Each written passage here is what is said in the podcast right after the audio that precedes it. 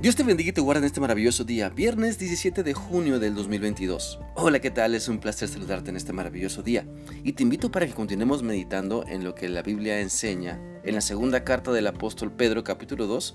Hoy vamos a leer el versículo 3, el cual dice así.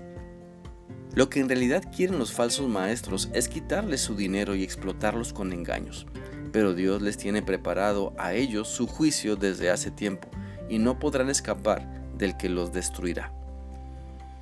Dentro de la falsa enseñanza se revelan con el tiempo los propósitos oscuros, las verdaderas intenciones del corazón de los falsos maestros, lo cual es un falso cuidado por sus seguidores, pues lo que pretenden es aprovecharse de las personas y de sus recursos.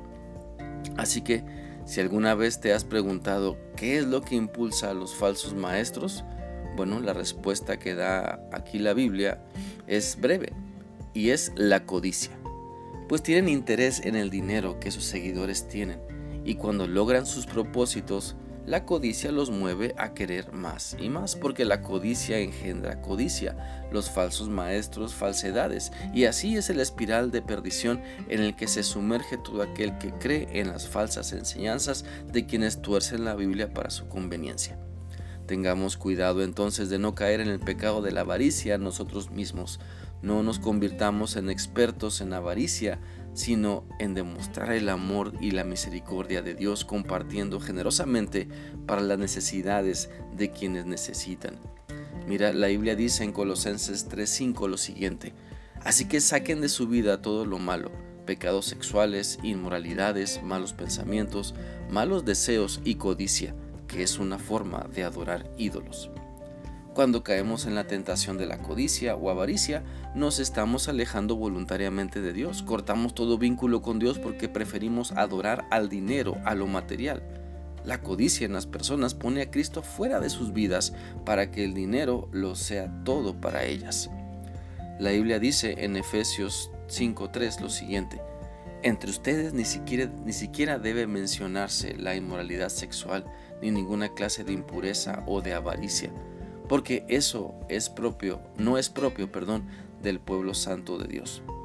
Tengamos cuidado entonces de no caer en una avaricia personal y también de no caer en el engaño de la avaricia de otras personas, que su provecho, porque para su provecho destruyen vidas y relaciones, pues no están interesados en que Dios cambie sus vidas, sino que están interesados en su enriquecimiento.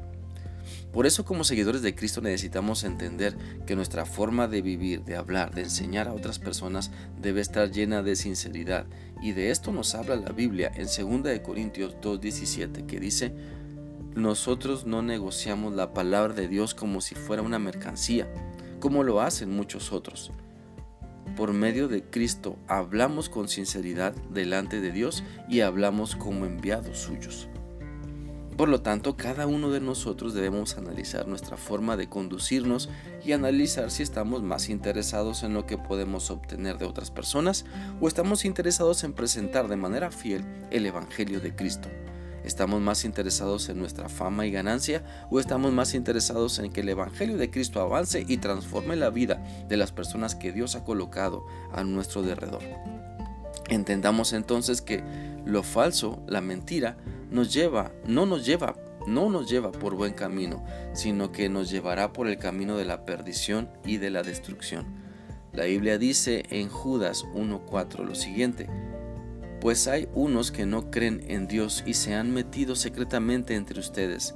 De ellos ya se ha dicho en las escrituras que van a ser condenados, están en contra de Dios, toman el generoso amor de Dios como excusa para justificar su conducta inmoral y niegan a Jesucristo, nuestro único dueño y Señor.